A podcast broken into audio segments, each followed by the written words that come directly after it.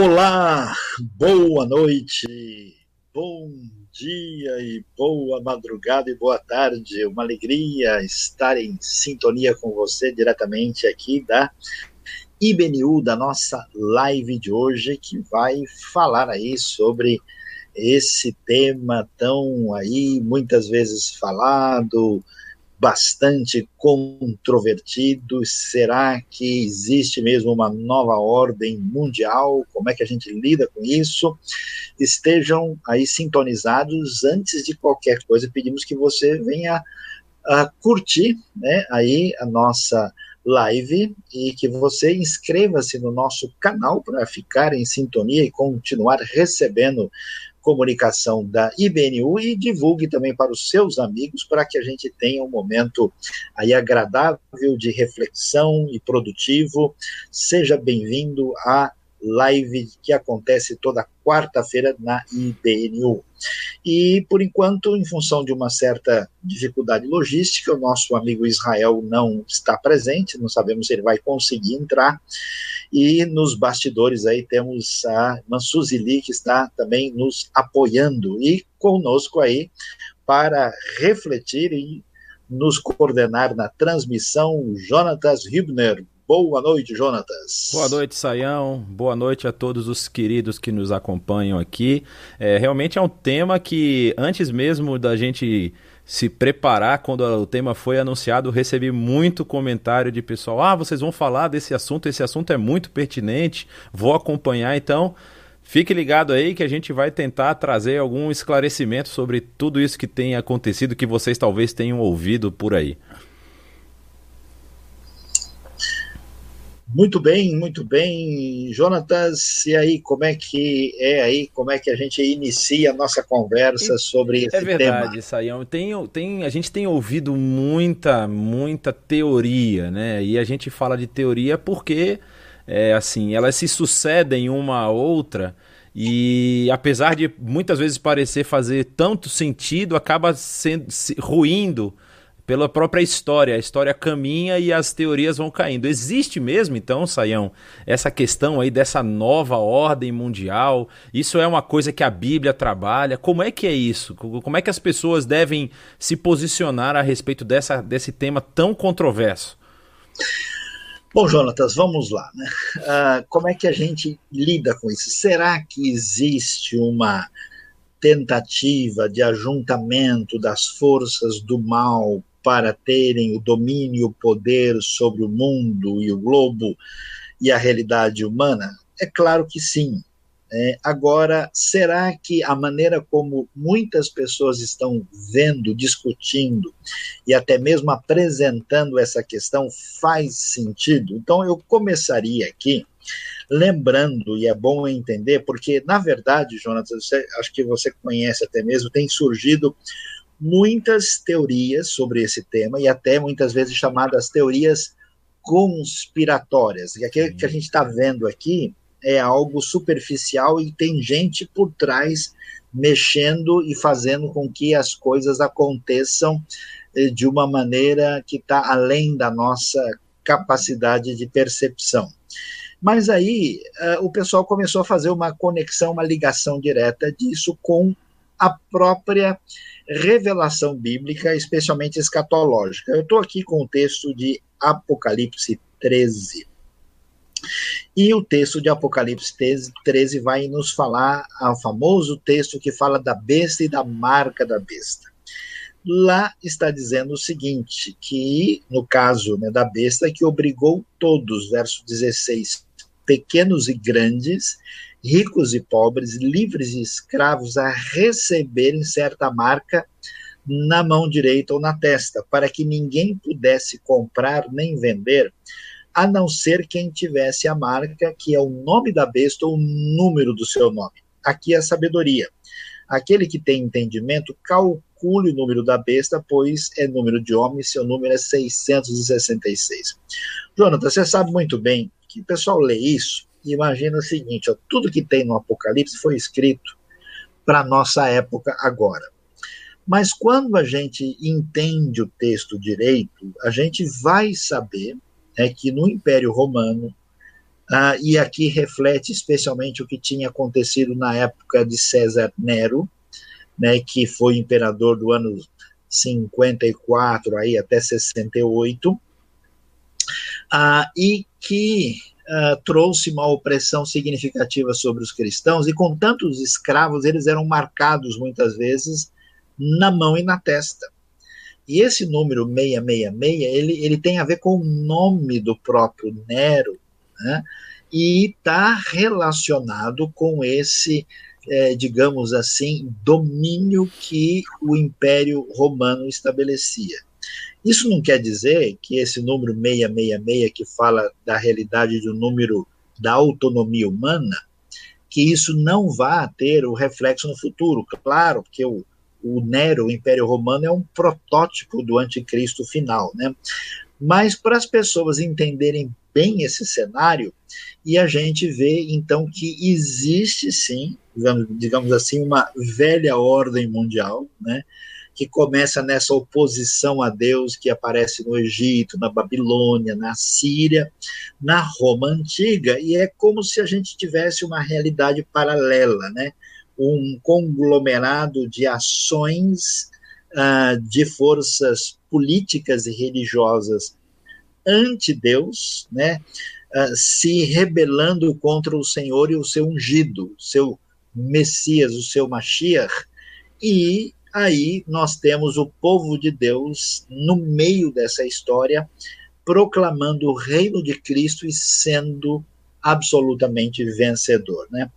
Eu não sei, você que tem estudado bastante também na área de Novo Testamento, de grego, é, o que, que você pode aí complementar nesse aspecto daquilo que a gente vê no Novo Testamento sobre essa realidade que a gente vê é, sobre o anticristo, sobre essa realidade romana antiga, né, que parece que uma certa uh, nova ordem mundial é mais antiga do que muita gente pode imaginar. É verdade isso aí. É engraçado que você mencionou o texto de Apocalipse, e o próprio autor de Apocalipse, né, o, o apóstolo João, eh, ele quando escreve nas suas cartas, ele menciona esse nome, né, que muita gente faz associação, o número 666, o número da besta que está associado aí com o surgimento do anticristo. E ele menciona lá na primeira carta, né, a respeito de que o, anticristo, ele fala assim, né, no João, 1 João 2,18, que vocês ouviram que o anticristo está vindo, já agora muitos anticristos têm surgido. Então parece assim que isso está mais relacionado com a, a, a, situação do ser humano frente a, a, essa oposição que você mencionou. E eu queria até lembrar: você fez uma vez um, um, um estudo mais detalhado sobre é, alguns textos do Antigo Testamento, especificamente o texto de Gênesis. E eu me lembro que você falou assim: que quando Caim ele se revolta contra o seu irmão e comete o primeiro assassinato que é descrito na Bíblia, é, Deus dá a punição para ele e tudo mais, e aí depois que ele reclama, dizendo que a punição é muito pesada para ele, que seria melhor que Deus o matasse, diz que ele sai da presença de Deus, vai e constrói uma cidade. E essa cidade representa justamente esse espírito opositor à, à criação ou, ou ao cuidado, ao, ao, ao vamos dizer assim, a, a, estar sujeito à vontade de Deus. Então a gente percebe que esse é um, um, um ensejo do ser humano aí pecador que existe desde o início. Desde que o ser humano ele comete o seu primeiro pecado e vem caminhando, existe essa, esse, esse desejo opositor com relação a Deus, esse desejo de autonomia. E é um desejo, vamos dizer assim, falho, porque nós não somos eternos, nós não somos todo poder, todos poderosos e vamos acabar sucumbindo em algum momento da nossa vida. E aí então, as teorias da conspiração, como a gente já falou, surgem talvez para apontar, tipo assim, para uma possível, olha, eu não consigo fazer, mas vai ter aí um, um, existe um corpo de pessoas mais fortes do que eu que estão se armando, que estão coordenando as ações do mundo e que vão ter esse domínio, aí fazem essa ligação que você mencionou com o Apocalipse, que isso é a ligação que precede o aparecimento do anticristo, que é o, o domínio do, do o líder mundial e tudo mais, né? E aí eu queria entender um pouco mais, Saião, sobre isso, assim, como que a gente consegue é, interpretar na, na, durante a história da humanidade essas essas, vamos dizer assim, colocar as coisas nas suas casinhas, né? Porque essa nova ordem mundial já passou na mão de muita gente, né? Tem muita gente que já foi dona dessa nova ordem mundial. É muito interessante, Jonatas, é curioso, né, o que a gente por assim é, nós vamos encontrar nas escrituras essa ideia de que já no tempo do Novo Testamento o pessoal estava meio querendo que apressar a, a, realidade da indevidamente da vinda de Cristo, dizendo que ele já estava vindo, tal, né? E essa tentativa de uma conexão apocalíptica indevida, ela pode se tornar um problema. E na história nós tivemos vários grupos que estavam dizendo, olha, já é o fim dos tempos, não tem o que fazer, especialmente numa situação de época de crise, de problemas dentro e fora da comunidade da fé. Então, Paulo, por exemplo, vai dizer para o pessoal: vocês não podem fazer isso de jeito nenhum. E aí o que, que acontece? Você já chegando, se a gente falar da, da, da, da trajetória do mundo medieval, a gente vai ter coisa demais nessa direção, mas até na época de Lutero, por exemplo, o pessoal achava que a presença dos turcos na Europa cristã já era o sinal do, do final dos tempos. Né? E aí, nesse cenário com uh, mudanças religiosas, com Revolução Francesa, as revoluções do século XIX e XX na Europa, né, o surgimento do comunismo no ambiente soviético, o nazismo, pouca gente na época duvidava que Hitler era o anticristo, então sempre a coisa caminhou nessa direção, mas foi mais ou menos no século XVIII é que surgiu né, um cara chamado Adam Weishaupt, e que teria sido o fundador de um movimento que foi chamado de os Illuminati. Né? E aí o que acontece a partir de um surgimento de sociedades secretas, como a gente vê, por exemplo, no caso da maçonaria, no caso de outros grupos semelhantes, e pelo fato desses grupos terem estado assim, de certa forma, presente na história do início dos Estados Unidos, a gente pega uma nota de um dólar, né? Uhum. Você vê lá, tem uma pirâmide com olho, uns símbolos meio místicos, e está escrito o novo Ordlus Seculorum, né? A nova ordem do século, assim. Então, isso criou todo um clima onde o pessoal está dizendo, tá vendo só? É, a gente tem aqui uma nova ordem mundial. Agora, o que, que a gente pensa sobre isso? Bom, primeiro, faz tempo que o pessoal está dizendo que tem a nova ordem mundial nas suas mãos. O rapaz lá, dito o principal dos Illuminati, né? O homem já foi embora faz tempo, uhum. né?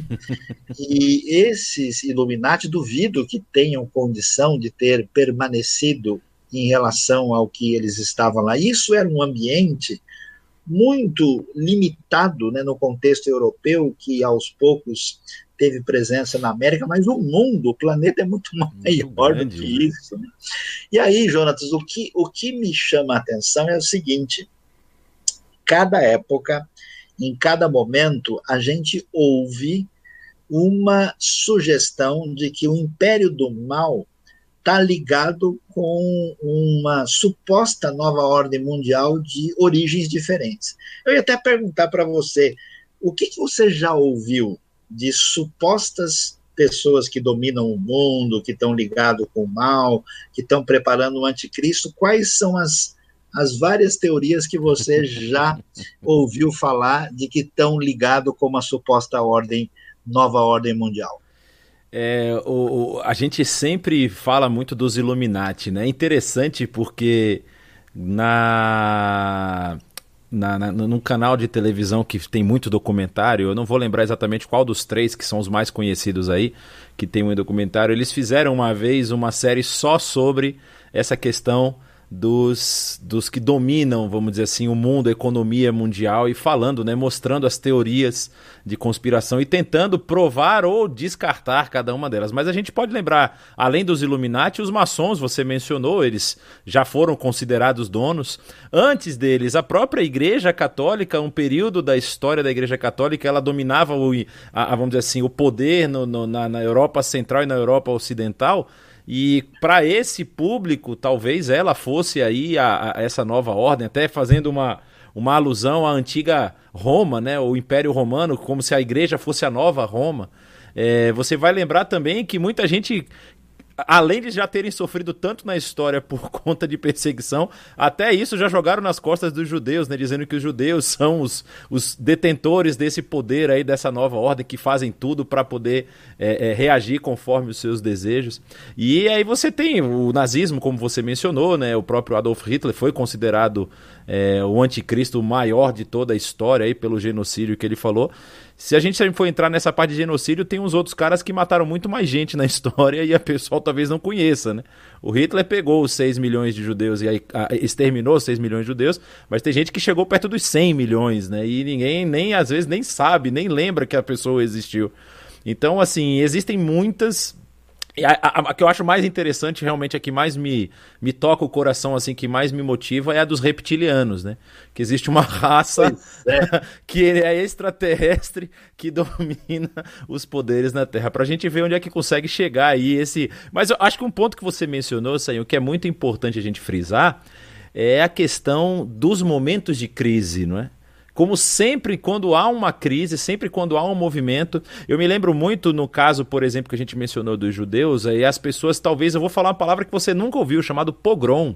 Não é? Os pogroms, o que, que eram os pogroms? Né? Os ataques sorrateiros contra comunidades judaicas, principalmente na região do leste europeu, muitas vezes aconteciam por conta.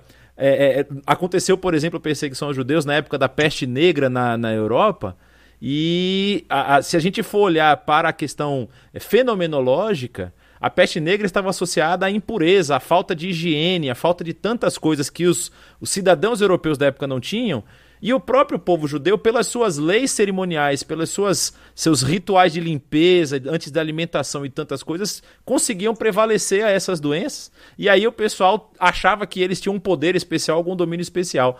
Como é que a gente deve, Saião? A gente já tem falado bastante disso na, na, na IBNU, mas assim, é sempre bom relembrar como é que a gente deve é, se posicionar em tempos de crise, né? Como é que a gente deve. É, é, estruturar a nossa mentalidade, a nossa espiritualidade para suportar esses momentos de crise, para não cair nesse tipo de, de, vamos dizer assim, de achismo, né? Olha, uh, Jonatas, com esse resumo histórico, eu acho que fica claro, né? Porque eu acho impressionante é o seguinte: o, o pessoal uh, tenta uh, acreditar numa coisa difícil, né? Não sei se o pessoal parou para pensar como é complicado e difícil alguém ter todo o poder concentrado na mão num planeta tão gigante, tão diversificado. Então, eu já vi, por exemplo, muitas pessoas né, eh, indo pelo lado ocultista, não quer dizer que essas pessoas em posição de, de poder, que elas não tenham vínculo com o mal, que elas não estejam ligadas a movimentos complicados, eles podem até desejar fazer muita coisa, mas uh, pessoas, por exemplo, que enxergam no mundo comercial capitalista uh, norte-americano, por exemplo, o centro desse, desse domínio mundial.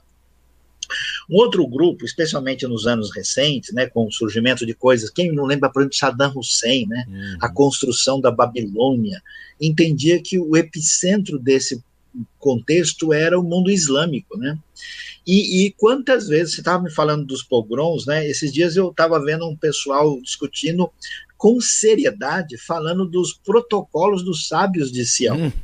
que é um livro explicitamente antissemita, um livro inventado que surgiu lá no final do século XIX, muito certamente na Rússia, e que sugere que os judeus dominam o mundo. Olha, quem ouve um pouco de notícia e vê como Israel é tão criticado e tão realmente questionado, não só na ONU, como em vários lugares do mundo, é muito absurdo você imaginar que os judeus dominam a China, né? a Índia, Exato. A Europa, é, de onde eles fugiram e foram mortos é muito complicado. E, e, e o problema é que parece assim que tem louco para tudo. Né? Pessoas que ada adaptam aí essas ideias e parece que eu acho pessoalmente que existe o que uma uma atitude de abrir mão da responsabilidade na vida, da pessoa não entender que ele é capaz de agir, de mudar o cenário e tentar fugir da realidade, dizendo: ó, tudo que está acontecendo à minha volta está sendo orquestrado por uma força maior é, com a qual eu não posso nem lidar. É, é uma espécie pessoa... de escapismo, né? É um escapismo maluco e que não faz sentido, onde as pessoas começam a enxergar a, um elemento negativo em todas as questões que aparecem ali. Então você tem é, supostamente as forças do mal no comunismo, no islamismo, no judaísmo, no catolicismo, no protestantismo apóstata, é, no capitalismo. É, o pessoal e, e, os mais criativos vão aí, né? Eu, eu vi gente tem, é, mostrando foto assim de presidentes mundiais, né? Dizendo que na verdade eles têm guelvas aqui do lado, é. que eles são reptilianos, que eles estão entre nós, né? É, essa essa história. Então assim é, é complicado porque qual que é a questão? A gente não nega que existe uma junção de forças de oposição a Deus no mundo espiritual, mas também a gente tem que tomar um cuidado, porque essas sugestões de que nós temos uma força dominando tudo e que ela está orquestrando a realidade não faz sentido, né? E não é porque você tem um vírus, complicado como o que nós estamos vendo no Covid, não é porque nós temos umas vacinas sendo desenvolvidas, que, aliás, o que está acontecendo com a gente até é café pequeno, né, perto das epidemias históricas. Jonas, o que eu estou preocupado é que parece que muita gente fugiu da escola. A pessoa não tem noção de química, de biologia, de história, e acredita de fato, por exemplo, que uma vacina pode mudar o DNA da pessoa. É. Né? É, acredita que as coisas podem ser feitas. É é, é, é, é, muito absurdo conseguir acreditar nisso. E falando nesse assunto, chegou aí mais o nosso chegou integrante. O aí, que é o integrante da nova, da nova ordem mundial. Ele estava abduzido, né? e ele desceu no disco voador agora. Ele é, né? E eu vou perguntar, Israel, você que conhece um pouco do cenário aí, é, é, o mundo hoje que muita gente está dizendo que está assim orquestrado numa sintonia só, você acha minimamente razoável assim? Qual, qual que é a posição geopolítica do mundo hoje? Você acha que assim dá para colocar na mesa Irã, Arábia Saudita, Coreia do Norte, Alemanha, Estados Unidos, Argentina e o pessoal falou: oh, pessoal, beleza, vamos sair com um plano aí para resolver o que a gente vai fazer. Qual é a dificuldade? Fala um pouquinho. A gente está falando a coisa do ponto de vista histórico e teológico aqui, e você que mexe um pouco com essa área mais eh, política internacional, que, que você pode dizer sobre isso? Vamos lá, o primeiro desculpa pelo atraso, realmente eu fui impedido de participar por forças além do meu controle. Acho que foi influência mesmo da nova ordem mundial. eu perdi aí uns 25 minutos de conteúdo, não sei quanto vocês avançaram, mas. Mas é ah, bom a gente ouvir de novo, não tem problema, pode falar. Dentro, eu não sei exatamente o que vocês trabalharam, mas dentro do que você falou, eu acho muito legal. Em, onde a gente se encontra né, no mundo hoje e como que se encaixa na nova ordem mundial em, em termos de história, né? Acho que seria legal, né? O termo nova ordem mundial, não sei se já abordaram, vem de novo ordem seclorum, né? Que é um termo latino, né? Que o poeta Virgílio uh, escreveu 20 anos antes de Cristo nascer. Então já, já começa uma confusão aí, porque essa, esse termo, ele na verdade ele é romano, da República Romana, e os cristãos na Idade Média confundiam esse termo, eles falaram, bom, se um cara falou que ia vir uma nova ordem do século, que é o que significa, né? Essa nova ordem do século aí, ela veio com Jesus Cristo. Então eles associaram essa frase com a vinda de Cristo, né? Com Augusto César, com o Império. Então, hoje em dia, quando a primeira vez que eu vi o Nova Ordem Mundial, achei que era uma coisa do demônio, achei uma coisa horrível, tal. E quando eu fui estudar um pouco mais história, eu descobri que esse termo e essa circunstância está associada ao desenvolvimento, né, de uma coisa positiva, um império positivo. E daí que vem, né, a, esse termo foi retomado na, no Renascimento e nos Estados Unidos em, 1900, em 1776, quando eles fizeram a, a independência da Inglaterra, eles fizeram aquele famoso uh, selo o selo, enfim, americano, que todo país tem que ter um selo. E daí que vem a questão, porque o cara que colocou, desde que ele desenhou esse selo, na verdade, ele não era nem maçom, ele não era banqueiro, ele não fazia parte de nenhuma das, digamos, características uh, tradicional, tradicionalmente associada à nova ordem mundial, né? E o termo original desse significado, né, nova ordem mundial, só veio em jogo com o uh, antes da Primeira Guerra Mundial, com o presidente Woodrow Wilson. E acho que é aí que entra o que você perguntou, né?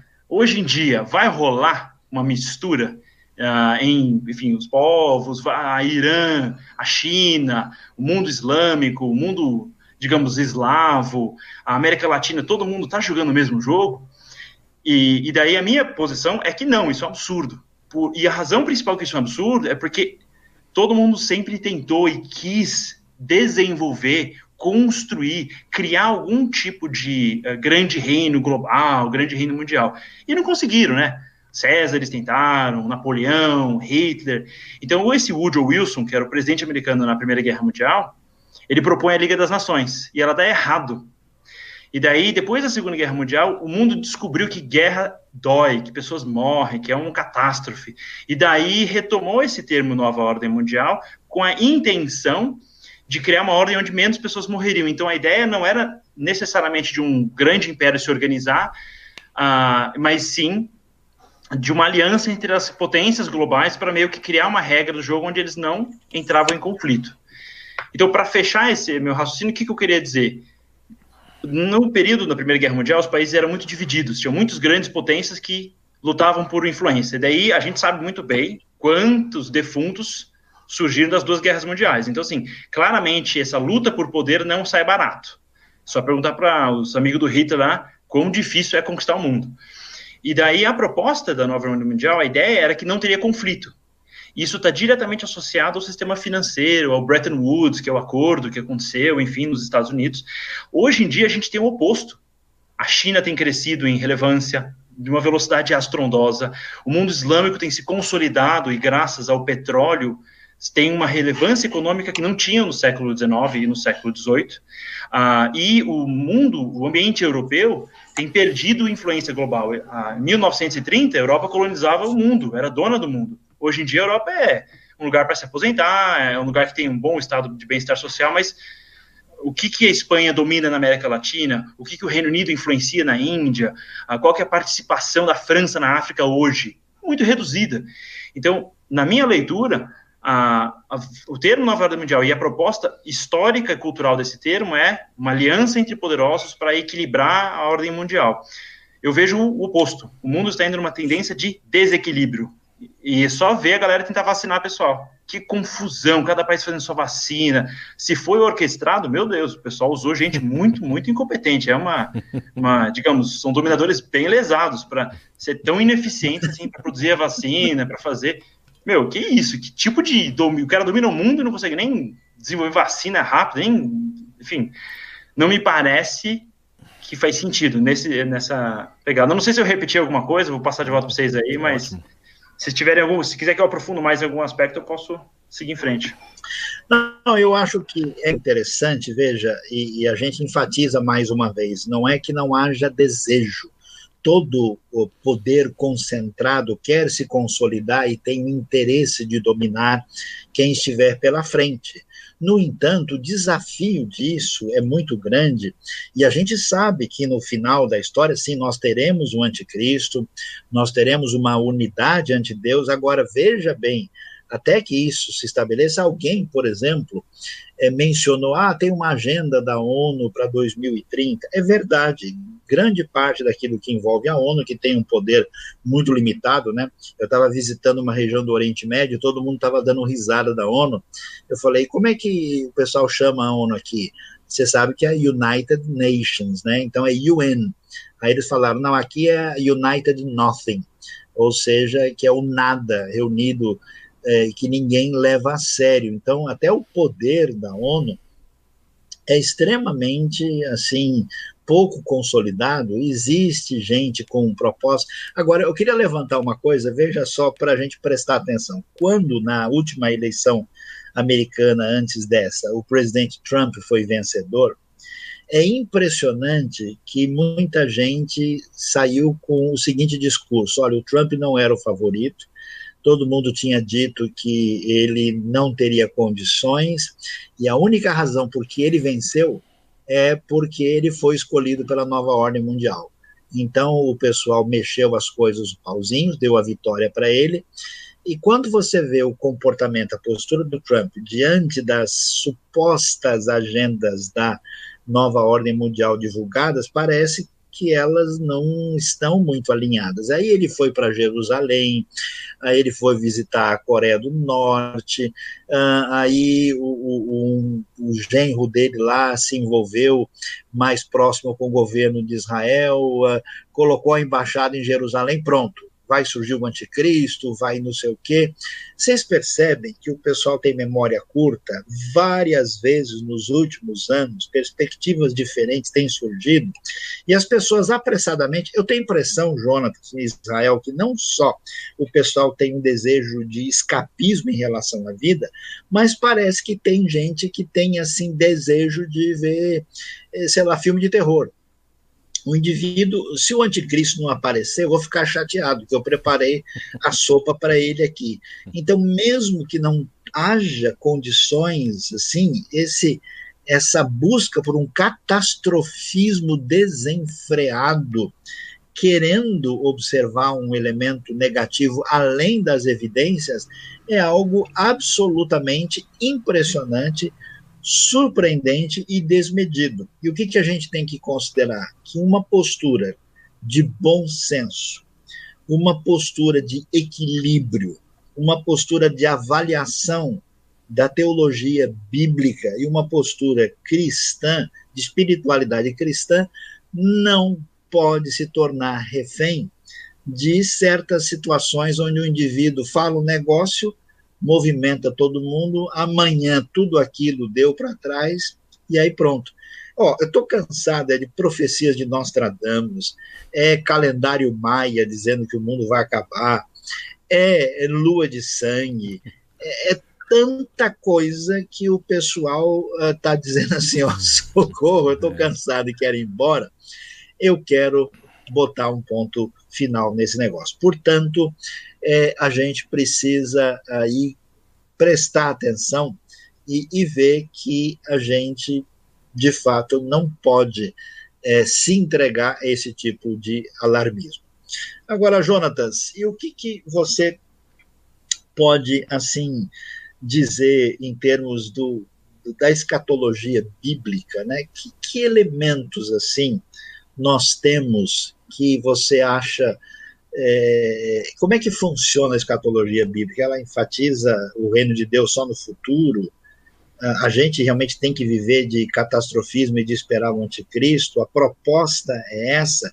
Como é que você acha que a igreja está lidando com essa questão e que tipo de caminhada a gente deve ter diante desse cenário em que o pessoal, qualquer coisa, quer pegar o elevador para descer até o fosso, né? É Como é que funciona isso? É, eu acho interessante que, assim, o livro do Apocalipse, guardadas as devidas proporções, é claro, é, na, na sua estrutura, e eu já recomendei isso para algumas pessoas também, é, na sua estrutura, ele me lembra um pouco o livro do Eclesiastes, que a gente inclusive tem um estudo muito interessante no, no site, no nosso canal aí do YouTube, quem quiser ver depois, que o livro do Eclesiastes ele tem uma característica: não é recomendado que você leia nem o começo, nem o meio, nem o fim. É recomendado que você leia ele todo. Não é? Se você ler só um pedaço, você vai ficar com um pedaço da história toda. Apocalipse parece muito com isso. Porque o Apocalipse, ele tem sim esses elementos que são elementos que parecem apontar para uma realidade catastrófica, para uma realidade é, de, de, de, de, vamos dizer assim, de fim dos tempos, mas como você mesmo já mencionou, o livro do Apocalipse ele tem é, é, elementos que apontam, por exemplo, para a época em que ele foi escrito. O próprio número lá que é citado, quem deve calcular o número, já tem uma relação direta.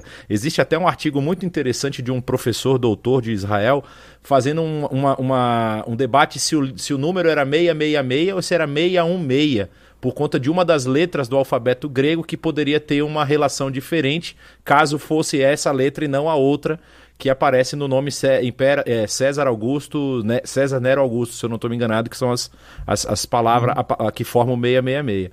E nesse aspecto, o que, que a gente percebe?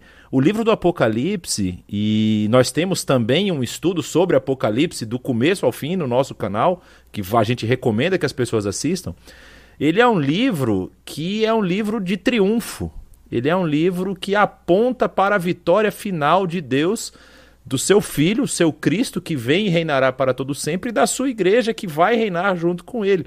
Então, assim, é um livro que é, aparentemente aponta para um consolo daquela situação que a igreja na época estava vivendo, e para o consolo da igreja que vive nos dias atuais também. É para a igreja colocar o seu coração alinhado com essa mensagem que o Espírito Santo entregou e que o apóstolo João recebeu para que a gente entenda que, apesar das dificuldades que estamos enfrentando, Deus é vitorioso, a vitória já está nas suas mãos, não é? E então, o que, que eu percebo da igreja hoje? A gente mencionou essa questão do escapismo e da, da, da necessidade. É, é, psicologicamente falando, Saião, parece que é justamente o que você mencionou da, do de não estar caminhando tão próximo com essa realidade que é apresentada especialmente no Novo Testamento. Existem as dificuldades, sim. O próprio nosso Senhor Jesus Cristo morreu sendo crucificado, mas ele ressurge e ele reina. E a igreja vai um dia reinar com ele, apesar das dificuldades. Gosto muito de Filipenses 4, quando as pessoas mencionam: posso todas as coisas naquele que me fortalece, ou tudo posso naquele que me fortalece. Mas elas não lembram de ler o que, que o apóstolo Paulo está dizendo que ele pode, né? Ele pode passar fartura, ele pode passar escassez, ele pode ser livre, ele pode ser preso. Qualquer coisa que venha acontecer com ele, ele está bem, porque Deus é quem o fortalece, ele está com o seu Senhor. Então, assim, a igreja precisa depositar mais a confiança nesse Deus criador e sustentador de todas as coisas. E aí, para finalizar, o que, que a gente percebe hoje? Que pelo fato de as pessoas não quererem enfrentar, vamos dizer assim, os seus medos, eh, de, de, de, entregar essa realidade, parece que quando a pessoa ela, ela admite essa, vamos dizer assim, fragilidade e deposita sua confiança em Deus, ela está se diminuindo, aparenta um pouco isso, e a pessoa não quer se diminuir, porque a sociedade faz com que você tenha que crescer, você tem que ter destaque, você tem que ter é, protagonismo, e isso pode soar um pouco como, vamos dizer assim, uma fraqueza, e aí a pessoa não quer é, é, se colocar é, é, diante desse Deus que é criador e sustentador de, de, todas as coisas, como, como se isso fosse demonstrar um tipo de fraqueza que ela tem. E isso acaba influenciando o psicológico dela. Por isso que a gente vê tanta gente com a cabeça assim completamente perdida, né? Do tipo, ah, vai acontecer, eu sou fatalista mesmo, vai todo mundo vai vai sofrer, a igreja vai ser perseguida. É claro, todas essas coisas estão mencionadas. Mas essa igreja que é perseguida é a igreja que é vencedora no final. É a igreja que vai re, depois reinar triunfantemente com o, o próprio Cristo Jesus. Então, eu acho que essa é a percepção que está faltando um pouco hoje de entender a história completa. A gente parou, é, parece que a igreja estacionou num pedaço da história que o Apocalipse nos conta, que é essa das lutas, do sofrimento, e não mostra que esse leão lá, que é o cordeiro, né, o cordeiro que está ensanguentado também, ensanguentado também é o leão. É o leão vencedor, é aquele que tem o poder para abrir os livros, para abrir os selos do livro. É esse Senhor que reina para todo sempre, que é o nosso Senhor. Então a igreja precisa se posicionar diante disso, ou seja, a igreja verdadeira, a igreja que busca com, com é, é, é, sinceridade de coração seguir a Deus, precisa também depositar os seus medos, os seus anseios nesses, né, nos pés de Deus, né? Como, como o próprio Filipenses vai dizer, né? Que lançando sobre ele as nossas ansiedades, né? Uma paz que excede todo o entendimento guarda os nossos corações. Então precisa fazer isso. A igreja precisa depositar em Deus a sua confiança, uh, colocar diante dele os seus medos, as suas ansiedades e, vamos dizer, descansar. Agora, para finalizar o final, só pode fazer isso quem tem relacionamento, quem tem intimidade, quem consegue caminhar com Deus no seu dia a dia. E isso eu creio também que falta um pouco para nossa igreja atual, para a igreja que está aqui, que está ouvindo mais as notícias de fora do que tentando aprender do que a palavra de Deus tem a nos ensinar. Muito bem, uh, eu tenho impressão que eh, na caminhada o pessoal eh, tem deixado de perceber que um dos elementos fundamentais que teve tão presente na história protestante e evangélica é que com a confirmação da chegada do reino de Deus, quer dizer, essa esse ambiente dominado pelo Império Romano pagão foi aos poucos cedendo espaço para o triunfo da mentalidade, da perspectiva cristã que formou a civilização ocidental e só construiu quem teve uma postura que, de enfatizar que o reino de Deus estava presente e que eles podiam fazer diferença e tudo aquilo, como muitos outros poderes tirânicos, ditatoriais na história, ruíram e perderam a sua força. Agora, Israel, uh, o que, que você vê aí nesse cenário que você diria, porque o pressuposto do pessoal é o seguinte, é que essa, essa realidade eh, de poder ah, que tem a ver com a nova ordem mundial, que teoricamente organiza e orquestra tudo, ela vai mexer com aspectos econômicos, religiosos e políticos para estabelecer uma pretensa unidade. Onde você diria que tem um nó hoje é, que não tem condição, pelo menos nos próximos anos, disso acontecer. Você diria que o Putin, por exemplo, seria uma pessoa assim facilmente conversável, né? Que, que pontos assim de, de, concentração de poder no mundo que você, pelo menos para os próximas décadas aí ou pelo menos anos, você vê que, olha, não dá por causa disso. A conexão ela é muito difícil de acontecer. Acho que basta a gente olhar um pouquinho para um lugar como a Síria, né, para a gente perceber que a conversa do pessoal não está sendo muito sintonizada, não. O que, que você pode nos ajudar falando um pouquinho sobre a questão política mundial? Olha, esse realmente é uma questão que é, tem que ter muita consciência do que a gente tem no mundo, quais são as peças disponíveis para jogar o xadrez global aí e poder talvez entender. Na minha perspectiva, o ser humano, todo ser humano sempre quer o máximo de poder, riqueza, influência na sua no seu ambiente. Então é natural que um jovem profissional queira crescer na carreira, é natural que um empresário queira crescer empresa, é natural que um político no seu país queira ser o político mais importante. E é natural que um político de uma instituição, enfim, global, queira ter mais proeminência. Então, acho que é natural se esperar que tem muita gente tentando competir para essa digamos, essa grande capacidade de conquistar o mundo. E as teorias de conspiração, tradicionalmente, como sempre, não pode deixar os judeus de fora, né? Vai culpar os judeus, que fica cômico, né? Eu fico imaginando, né? Ah, os judeus vão dominar a Polônia. Ah, tudo bem, tinha judeu na Polônia, tá? Os judeus vão dominar a Indonésia, um país de outra etnia, de outra religião. Ah, eles vão controlar Botsuana, ah, eles vão controlar o, a Nicarágua. Fica difícil ah, pressupor ah, que um grupo específico. Ele tem, não falta teoria de conspiração que escolhe um grupo de agentes mágicos que dominam. E o que é interessante, quando você começou a falar, por exemplo, dois países muito poderosos, muito populosos, que é a Índia e a China, elas têm uma animosidade milenar. Eles sempre tiveram uma fronteira que é um monte de montanha super alta. Um país tem uma tradição hindu, por mais que ele tenha sido origem do budismo, o budismo acabou proliferando na China, junto com a filosofia confucionista que foi reprimida pelo Mao Tse Tung, então a gente tem um Estado oficialmente ateu, mas com tradições religiosas locais, e é basicamente não se mistura. O chinês é conhecido por ter uma, um cardápio de muita alternativa, come tudo que é disponível, e o indiano nem vaca pode comer. Agora, você falar que o mesmo grupo vai conseguir dominar a Índia, hindu, o Paquistão muçulmano, Bangladesh também muçulmano, é a China que tem uma tradição comunista, todo mundo tem bomba nuclear, todo mundo do lado do outro, metade da população do mundo está lá, é muito otimismo. A pessoa realmente está esperando que esse governante vai ter que precisar de poderes super-humanos para conseguir fazer essa aliança. A Rússia, eu brinco que sempre foi a lombada de todo o povo que tenta conquistar o mundo. Então, a Hitler tentou, Napoleão, quem tenta dominar o mundo, a Rússia é lombada, o cara quebra o carro e não consegue mais andar. É, a Rússia é tipo inconquistável.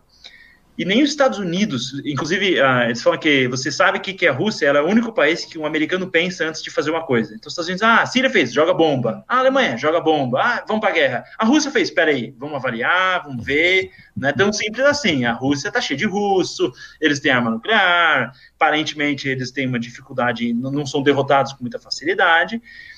Então, assim, a, a, Rússia nunca entrou dentro da União Europeia, entrou no esquema da Aliança Europeia, sempre é um país à parte e está entre o bloco, digamos, sino-asiático, tem um ambiente da, do leste e sudeste da Ásia, uh, e daí não dá para tirar o Islã disso, né? Islã é uma visão de mundo, um estilo de vida, uma mentalidade.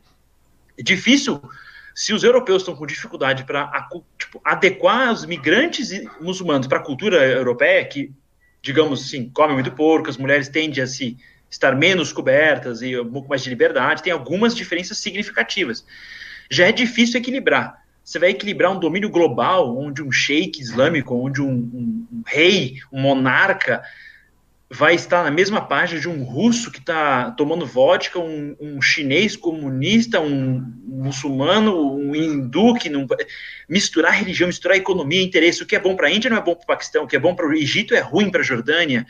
A Grécia quer mais dinheiro, a Alemanha está cansada de pagar dívida. Já é difícil criar relações bilaterais.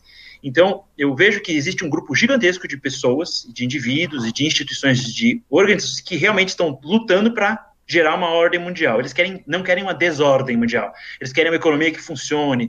Ah, é tipo ver, passar na União Europeia. Não precisa de passaporte. Não quer dizer que eles querem dominar e inserir chip na cabeça de todo mundo. A ideia é assim, a gente não conseguiu nem fazer o Mercosul direito aqui. Então, é, é, isso, cara. A gente não consegue nem fazer o Mercosul na América Latina. Vai conseguir, fica expulsando o país, fica é uma confusão. Então, o que me surpreende é que o único lugar que mais ou menos conseguiu fazer a União Europeia, o Reino Unido acabou de sair agora. E o Reino Unido está associado a todos os planos de domínio do mundo dos últimos 350 anos. Então, se o cara está falando para mim que o Reino Unido, que saiu da União Europeia, faz parte de um complô da ordem mundial, o Trump, que era da Nova que é um parece um reptiliano pelo formato fisionômico dele, claramente ele, ele seria do mal, é bilionário. O cara vai lá e quebrou, brigou com a ONU, brigou com a Unesco. Assim, a, a Nova Ordem carece suposições de como isso vai dar certo e vai funcionar. E daí, se o Trump é da Nova, ah, não, agora o Biden, é, ele acabou de virar presidente, ah, o Biden é Nova Ordem, não, porque ele está equilibrado com a Europa, porque está todo mundo no mesmo time é assim, e é muito confuso, porque esse time, quem que é esse time? Qual que é o interesse desse time? Isso é muito teórico. Aparentemente, o Biden é bom e está alinhado com ideologia progressista e vai pró-Europa. Mas a grande pergunta é, efetivamente, quais mudanças eles querem? Eles querem dominar as pessoas, eles querem aumentar, vai tirar a fábrica da China, vai botar mais fábrica da China. Então, realmente, uh, uma avaliação bem uh, por cima da geopolítica global, da economia global, das relações bilaterais dos países mais relevantes, acho que uma leitura bem, bem por cima já dá para concluir que tem muita gente querendo fazer uma grande aliança. Não é que o cara quer dominar o mundo, ele não é um réptil na roupa do Trump, ele realmente quer que tenha menos guerra, mais economia e crescimento. Só que eles têm desafios que eles não conseguem enfrentar. Então, de repente, para esse grupo secreto, que conseguiu fazer alguma coisa e que teoricamente está associado com alguma uh, profecia bíblica, que daí eu queria até te perguntar, né, porque eu ouvi muito sobre isso. Ah, essa questão negativa, derrotada de medo, ah, o evangélico com desespero, ah, porque o anticristo vai me torturar, não, porque vai ter tribulação, porque vai ser horrível, não, porque está na Bíblia, então na ordem mundial é o chip da besta, e não sei o quê. E me parece que a Bíblia traz uma mensagem de esperança. E esses caras me parece que trazem uma mensagem de pânico e desespero. Faz sentido isso? Olha, Israel, a coisa aí é, precisa ser olhada de perto, porque é, as pessoas pensam, quer dizer então que não tem anticristo, não, a coisa não é assim? Não, veja, a Bíblia deixa claro, quando o pessoal começou mais ou menos surtar em Tessalônica, Paulo vai deixar bem claro para eles: olha, vocês não podem se deixar movimentar, mover por causa de profecias ou por qualquer é, carta escrita em nosso nome, como se o dia do Senhor tivesse chegado. Então, o que que Paulo diz ao Senhor? Vocês não devem mudar o jeito de vocês viverem. Continue trabalhando, construindo família, vivendo a sua vida, e não façam isso, até porque o dia e a hora ninguém sabe.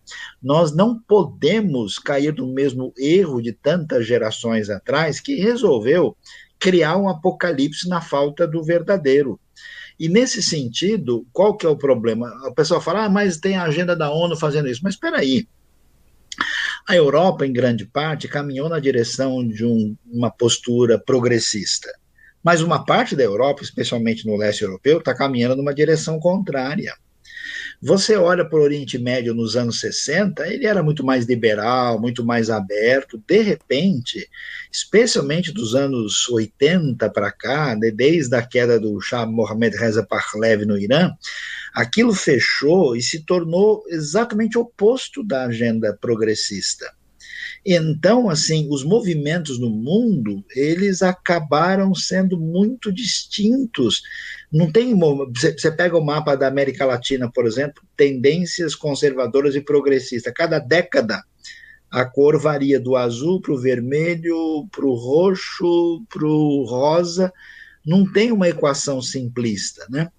E de fato você chamou atenção qual que é o principal problema dessas pretensas profecias baseadas em notícias limitadas, em ligações de coisas que não têm relação entre si, que é uma relação artificial, é, é, que isso não tem base no ensino do Novo Testamento. Não existe nenhum lugar no Novo Testamento dizendo, então surgirá um grupo secreto, surgirá uma sociedade X. Isso é coisa que as pessoas estão dizendo. A Bíblia nunca, pelo contrário, ela diz que o poder do mal que vem, vem com explicitude total. Ela não diz que o anticristo vem vestido com a, a roupa do Batman, ele vem escondido atrás do Homem-Aranha. Não, ele vem abertamente. O imperador romano ele não precisava se disfarçar de nada para chegar por trás. O protótipo do anticristo ele é explicitamente dominador, não tem nenhuma dúvida a respeito disso. E quando o texto bíblico foi escrito para falar dessas coisas, ele não estava falando dessas coisas para o pessoal ficar apavorado, alarmado, largar as coisas e partir, inclusive por um caminho perigoso, às vezes de tomada até de postura violenta. E, e tomando atitudes totalmente contrárias à postura Uh, o que, que, a igreja tem que fazer? Ela tem que se concentrar na sua missão. Ela não foi chamada para ficar é, marcando a data do final do mundo. Aliás, a gente acredita que o final dos tempos estão próximo? Eu diria sim. E como isso? Pela proclamação do evangelho, por aquilo que tem acontecido escatologicamente em relação ao povo judeu e a Israel, pela coisa. Olha, pessoal, eu fico impressionado porque nunca, nunca o evangelho cresceu tanto na história como no século XX. Imagina, lugares da Ásia, da África, até Argentina, pouquíssimos evangelizados tiveram um crescimento. Eu, não faz muito tempo eu estive em Bangkok, o Jonathan estava comigo na Tailândia, num encontro internacional lá. Eu fiquei impressionado ver gente de lugares como Mongólia, Nepal, lugares do norte da África, pessoas adorando a Deus, convertidos há pouco tempo, lugares em que você não tinha igreja.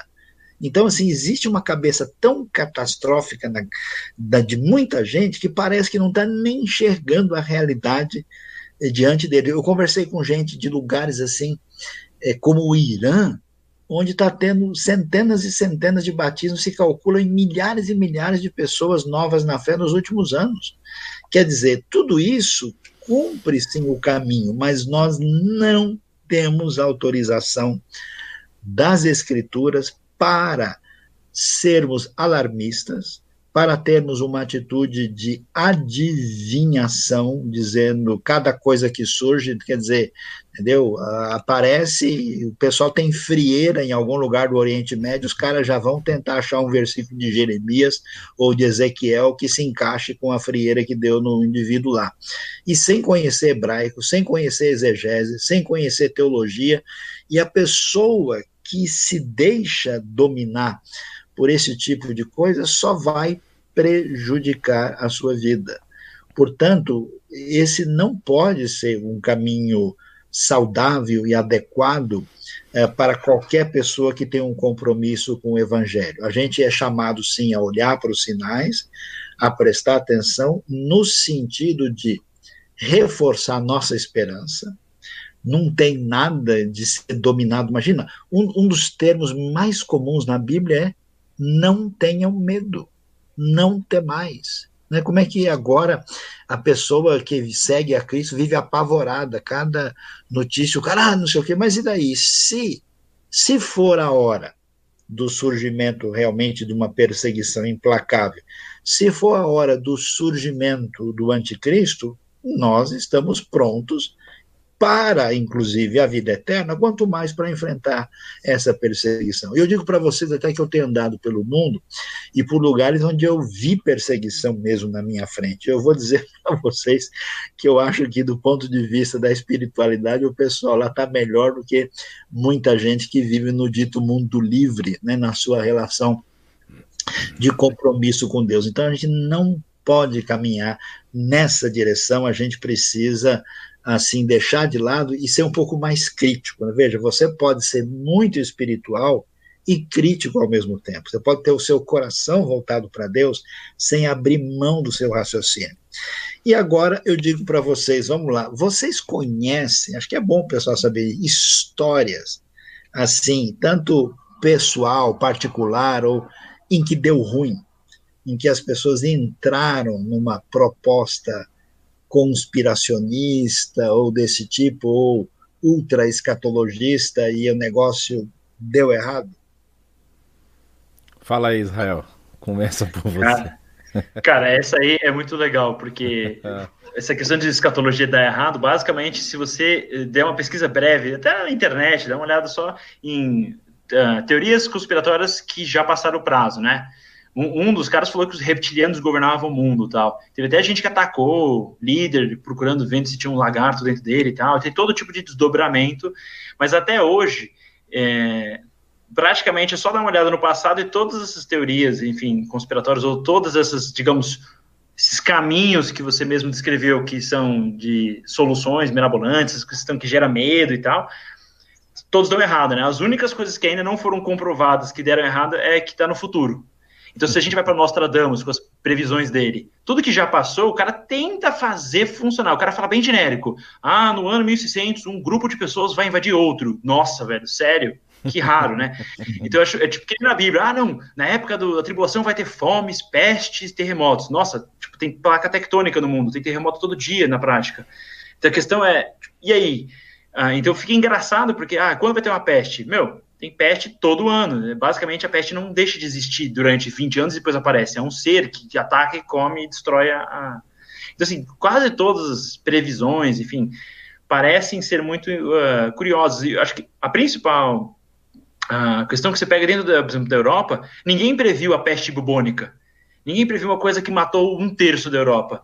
E daí eu acho que é Isso é engraçado. É porque a galera prevê só coisa inútil, né? Ninguém previu o Covid-19. Tanta gente que consegue ver o futuro, e daí deu ruim no planeta, fechou a companhia aérea. Você tá falando que nenhuma pessoa que tem um mago, um ocultista conseguiu prever uma doença tão simples que ia fechar o mundo todo? Então fica engraçado, depois que Hitler matou um monte de gente, ah, mas tinha uma pessoa em 1923 que sabia, falou que um cara com bigode ia fazer coisas ruins. Tipo, ah, deve ser Hitler. Só que vira uma coisa, uma palhaçada, porque tudo que realmente pode ser impedido, a galera não consegue ver, né? Ah, a gente podia ter impedido o Covid se a gente soubesse antes. Ah, não, mas isso não dá para saber. Ah, pandemia. Nenhum desses futurologistas acertaram a pandemia. Não, falar, tem um monte de coisas boas sobre 2020. Tem uma série de previsões que Opa, não tem nada a ver. 20, é o número par, é o ano do não sei o quê, do cavalo, do camelo, do boi. Do... Cada ano tem um bicho e tal. E, e, o que me deixa. Foi o ano do morcego, na verdade, mas o que me deixa impressionado exatamente é isso. É, tipo, na hora de acertar um problema, ninguém acerta. Na hora de falar que vai acontecer uma coisinha, todo mundo acerta. Então fica muito difícil respeitar essas teorias. E a minha principal dificuldade é que isso tudo sempre vive no meio que num submundo da comunicação. Que vamos ser sinceros é muito fácil você pegar um, um cara, sequestrar ele e ver se ele é ou não é um reptiliano, que é uma das teses mirabolantes aí. É muito fácil se ver, ah, os judeus dominam o mundo? Simples. Puxa, eles são donos da maior parte dos ativos? Não, você tem, tá escrito lá. Inclusive tem um cara da família Rothschild que mora aqui em São Paulo, no Morumbi. Ele vende vinho. O cara tá nem casou com brasileira, morou, gostou da praia no Nordeste, o cara gostou da Bahia, tipo, que tá dominando o mundo, o cara veio pro Brasil. Que sim, cara, não tem nada a ver esse, esse domínio do, da família e tal. Eles dominam a economia da China e do Japão, né? Exatamente, é isso que me, fica engraçado. Você fala assim, ah, os judeus interferem no diamante, beleza. Mas você falar que o judeu domina o Japão, o petróleo. O tá de brincadeira, né? Hum. E, e 40% das empresas mais antigas do mundo são japonesas. E o petróleo está na mão do, do, mundo islâmico, da Rússia, que não é exatamente onde os judeus dominam, né? Então fica uma coisa muito engraçada essas suposições. É, então, na verdade, o que eu sinto é que uh, o que você falou meio que de um desejo, uh, parece que o Jonas também falou, quando a pessoa está desconectada de Deus, quando acho que a gente tem muito, deixa o medo dominar, né? Deixa as, as certezas meio que confusas direcionarem a nossa vida e falta informação, acho que o maior remédio contra ser enganado no mundo é falta de é, é ter conhecimento. Porque quanto mais informação que você tem, menos provável é você ser ludibriado, enganado. Então, quando alguém fala, ah, óbvio que os judeus dominam, se você tem acesso a quem efetivamente governa os países e quem é dono das empresas, o Bill Gates não é judeu, o Jeff Bezos não é judeu, e eles estão dominando a economia americana loucamente. Ah, não, mas veja bem, aqui eles fazem parte de um complô e tal. O cara é um nerd que ficava programando em casa. Até os 40 anos ele ficou programando compulsivamente. Então, eu não sei, Jonas, o que, que, você acha? Você conhece alguma história, alguma teoria de conspiração, alguma futurologia que acertou alguma coisa? 2012 o mundo acabou, né? Os maias estavam É, na verdade o pessoal falou que os maias, ele, o cara que fez lá era disléxico, né? Não era 2012, era 2021, né? Ele trocou os então, últimos dois. Esse ano. Jonas, você lembra da história de, de, de Mintzer lá? Na época da ah. reforma, ah, não teve um pessoal meio então, estranho? Como é por exemplo, tem, tem uma história lá do, do, do, movimento anabatista, né, que, que se levantou e eles fizeram uma espécie de, de comunidade primitiva, porque o fim do tempo, o fim dos tempos estava chegando. É tão interessante que eles, eles causaram tanta, tanta confusão que os católicos e os protestantes luteranos se juntaram para lutar contra eles, porque eles não aguentaram a bagunça que o pessoal fez. E inclusive na igreja, na Catedral de Münster, lá se você visitar hoje, ainda tem as gaiolas que os, os líderes foram presos. Eu tava lembrando de um outro saião. É, de, é... Mas eles falaram que era o fim do mundo. Né? Exato, né? é, era, definido, já tinham definido. É, assim, milenarismo, né? Sim, vocês porque era bem perto da, da, da, da, virada, né, ali do, do, do 500 e tem alguma, sempre, sempre tem alguma coisa de número envolvida, é impressionante isso. Eu me lembro de um pessoal que tentou, não faz muito tempo, cravar a volta de Cristo aí. E quando dava a data e Cristo não aparecia, aí eles, não, mas veja bem, a gente precisa realinhar. É, falando dos mais catastróficos, assim, eu me lembro de um caso que foi bem vizinho nosso aqui, né? Do famoso pastor, pregador norte-americano lá, o Jim Jones, né? Que trouxe um grupo aqui para Goiânia que era o fim do mundo, ia acabar. Quando o pessoal foi resolver mesmo a situação, todo mundo tomou lá o bendito do veneno e matou não sei quantas pessoas. Acho que foram mais de, de, de mais, seis, de 900. mais 900 pessoas que morreram 900. desse movimento, que era um movimento também, vamos dizer assim, é, apocalíptico, né? Um movimento que dizia que o fim do mundo estava próximo e tudo mais. Então é isso que o Israel mencionou, é, faz, faz todo sentido, né? As pessoas é, nesse se deixam dominar por esse medo e aí se surge algum tipo de liderança que para mim, na minha concepção, deve ter algum parafuso meio frouxo lá na cabeça, porque ele faz uma interpretação da, do, do seu status quo assim tão radical ao ponto de dizer, não, é tal data que isso vai acontecer, nós estamos chegando no final. Acho que você mencionou a questão dos Tessalonicenses, é muito interessante que o apóstolo Paulo, ele, ele, ele, é, ele é bem claro, né? Ah, tudo bem, vocês estão dizendo que vai acontecer o fim do mundo e vocês não querem trabalhar mais? Então tudo bem, então não come. Para de dar trabalho para os que estão trabalhando, né? Então esse, esse movimento que surge desde de, sempre tem na, na, na, na, na sociedade humana, né, na, no, nos ambientes que a gente percebe na história, principalmente nessa história cristã e que está muita é, e é interessante como o cristianismo faz muitas dessas coisas surgirem também, né? As pessoas, como você mencionou, Saião, é, não não se dedicam, não é? Vamos dizer assim, é, tem um o, o que eu vou chamar aqui, infelizmente eu não consigo pensar numa outra palavra, mas é o que mais reflete a realidade, que é o chamado de preguiça espiritual ela não, não, não se dedica, não se debruça, como diz o Salmo 1, né, que aquele que é o bem-aventurado, qual é o prazer dele? O prazer dele é meditar na lei do Senhor e fazer isso de dia e de noite, né? Ele tem esse prazer. E aí as pessoas não têm essa prática, ficam esperando alguém dizer para elas o que que o texto fala, o que que a Bíblia está falando, e se a pessoa falou um pouquinho enviesado, deu uma entortada num texto ou no outro, ou alguma coisa ou na outra, ela não tem base para poder se posicionar e acaba entrando nesse tipo de conversa, né?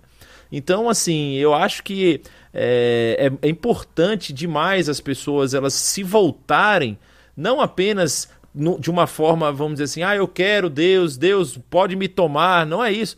Se esforçarem em estar em contato com isso, né? A, a, gente hoje, se, se tem uma coisa que a nova ordem mundial, do jeito que as pessoas estão falando aí, ah, porque agora nós temos informa a, a internet e nós temos essas moedas que são estão é, se tornando moedas digitais e tudo mais. Se tem uma grande vantagem que a nova ordem, dita nova ordem mundial trouxe, é o acesso à informação. Você tem muito conteúdo bom na internet para você estudar, para você aprender, para você se aprofundar e, ir atrás, né? Tentar remover essas nuvens de informação dúbias que estão aí no caminho, né? É, eu gostaria de, é, de caminhar para o nosso já desfecho, né? Que já temos aí mais de uma hora de live. Uh, eu me lembro, né? Quando na década de 70 para 80, porque eu tenho um pouquinho mais de quilometragem de, que vocês, né? Quando começou a questão da informática, o computador e a internet chegando, uh, imediatamente esse mesmo tipo de raciocínio falou, tá vendo? O computador e a internet é a vitória do anticristo. E eu vi isso, né? E simplesmente é um desempenho tecnológico maior, né, que a humanidade alcançou estudando o mundo de Deus a partir das suas leis, né? E o, a coisa interessante que pouco tempo depois, tendo a oportunidade de, de conhecer e viajar e ver de perto vários lugares do mundo, a gente viu como a internet foi uma das maiores bênçãos para a entrada do evangelho em lugares onde isso era praticamente impossível. Até a gente aí, né, aqui, o projeto do Rota 66, por exemplo, a gente fazendo coisas em lugares e completamente impossível de chegar, e então a gente vê como assim, né? O pessoal só enxergou o lado ruim da coisa. Então, o que, que a gente quer deixar claro para você? Em primeiro lugar, preste atenção. É importante escatologia, estudar sobre o anticristo, sobre Apocalipse. A IBNU tem um estudo completo, do capítulo 1 ao 22, porque para entender a Bíblia não é assim de orelhada, de você ler um negócio e, e, ligar com a notícia que você ouviu aí no rádio, na TV ou num site qualquer. É necessário que você entenda de fato quem escreveu, por que escreveu, quando escreveu, o que estava que querendo dizer e entender de fato qual que é o tema lá. Segundo, essa atitude não pode produzir em nós uma postura negativa. Né? O apóstolo Pedro, depois de falar que a terra e as suas obras é, que nela estão serão atingidas, falando né, de tudo que vai acontecer nesse escatom final, ele vai deixar claro que, que tipo de pessoa a gente deve ser vivendo numa vida de santificação e de piedade. Isso quer dizer que o conhecimento dessas coisas deve fazer de você uma pessoa melhor na sua vida com o próximo. O que, que a gente faz num momento como esse? A gente se entrega à prática da missão, tem gente sofrendo na pandemia, vamos mostrar a graça e misericórdia de Deus. Vamos nos movimentar para ajudar doentes, pessoas em conflito, vamos ter os nossos dons aí para serem mobilizados. No tempo do apóstolo Paulo, houve fome para os cristãos da Judéia. O que, que Paulo eh, diz para aqueles que estavam lá na Macedônia e Filipos, olha, o diabo está atacando o pessoal lá, vamos repreender. Não, ele levanta uma coleta para ajudar de maneira positiva. E a gente precisa tomar cuidado porque tem gente que não tem boas intenções, tem gente que é confusa e interpreta as coisas de maneira equivocada e que esse alarmismo indevido só traz problemas e a pessoa não pode se permitir ficar com esse apetite problemático, buscando coisas negativas e especialmente permitindo que isso vá ditar os caminhos da sua vida.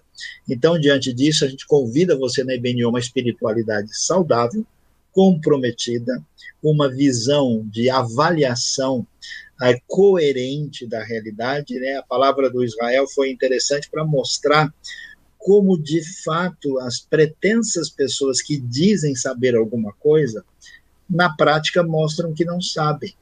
Né? Que eh, gente que disse que ia acontecer uma coisa que eh, a pessoa fala de uma maneira muito genérica que se aplica a qualquer situação, isso você encontra de monte. Questões reais mesmo efetivas, é, a gente não vê, quer dizer que as pessoas não têm esse poder nem de saber antecipadamente, muito menos de interpretar o que está acontecendo.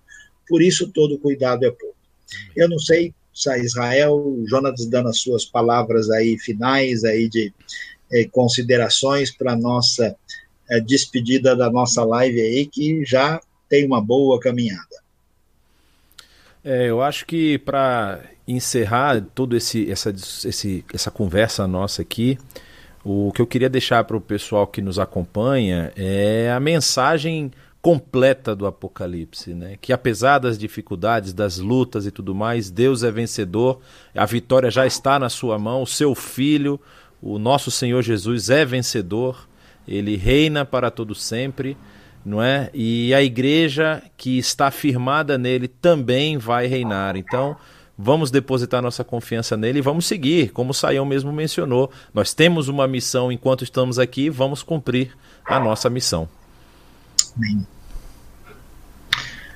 Cara, eu acho que eu concordo 100% com o que o Jonas falou. Não sei se tem muito mais para adicionar, mas uh, acho que a, a melhor forma de vencer, de lidar com qualquer tipo de a informação nesse sentido é, acho que ter as, os princípios bem organizados, né? Então, se a gente está com a Bíblia como referência, Deus como referência, e a gente, é, como você falou, né? A Bíblia nos chama para ser alegre, para ter alegria no Senhor, e, a gente está com. Paulo mesmo falou né, que morrer é melhor, que ele vai para o céu, que vai ser maravilhoso. Então, acho que esse otimismo ele vence qualquer tipo de medo e desafio. E se realmente tem um projeto de domínio global e vai acontecer, Deus está no controle e ele vai ajudar a acontecer e vai ser a vontade dele, a vontade dele vai ser feita. Então, acho que a paz em, em fazer o que nos cabe, né? Cabe a nós amar o próximo e amar a Deus. E o resto fica com ele mesmo. Bom, obrigado uh, Israel, obrigado Jonatas, obrigado aí a Suzy que está nos bastidores. Obrigado a todos vocês. A IBNU tem as suas lives aí toda semana, quarta-feira. Domingo, às 10 da manhã, a nossa celebração. Você é convidado a participar. Né? lembre-se que as uhum. nossas lives e a nossa celebração ficam também no canal e você pode até encaminhar para outra pessoa depois, porque a gente mantém esse conteúdo aí. Tá? Então nós nos alegramos porque Cristo veio, porque nós temos vida eterna e salvação, e de fato o mundo vai caminhar para uma unidade do mal, vai ter um desfecho apoteótico problemático, mas nós temos a vitória em Cristo agora, teremos na hora mais difícil da tribulação mais complexa e na grande vitória última do Senhor, quando o reino de Deus se manifestar na sua plenitude para todos sempre. Amém, amém. Muito obrigado a todos. Boa noite, bom descanso e que Deus nos abençoe. Amém. amém boa noite. Boa noite.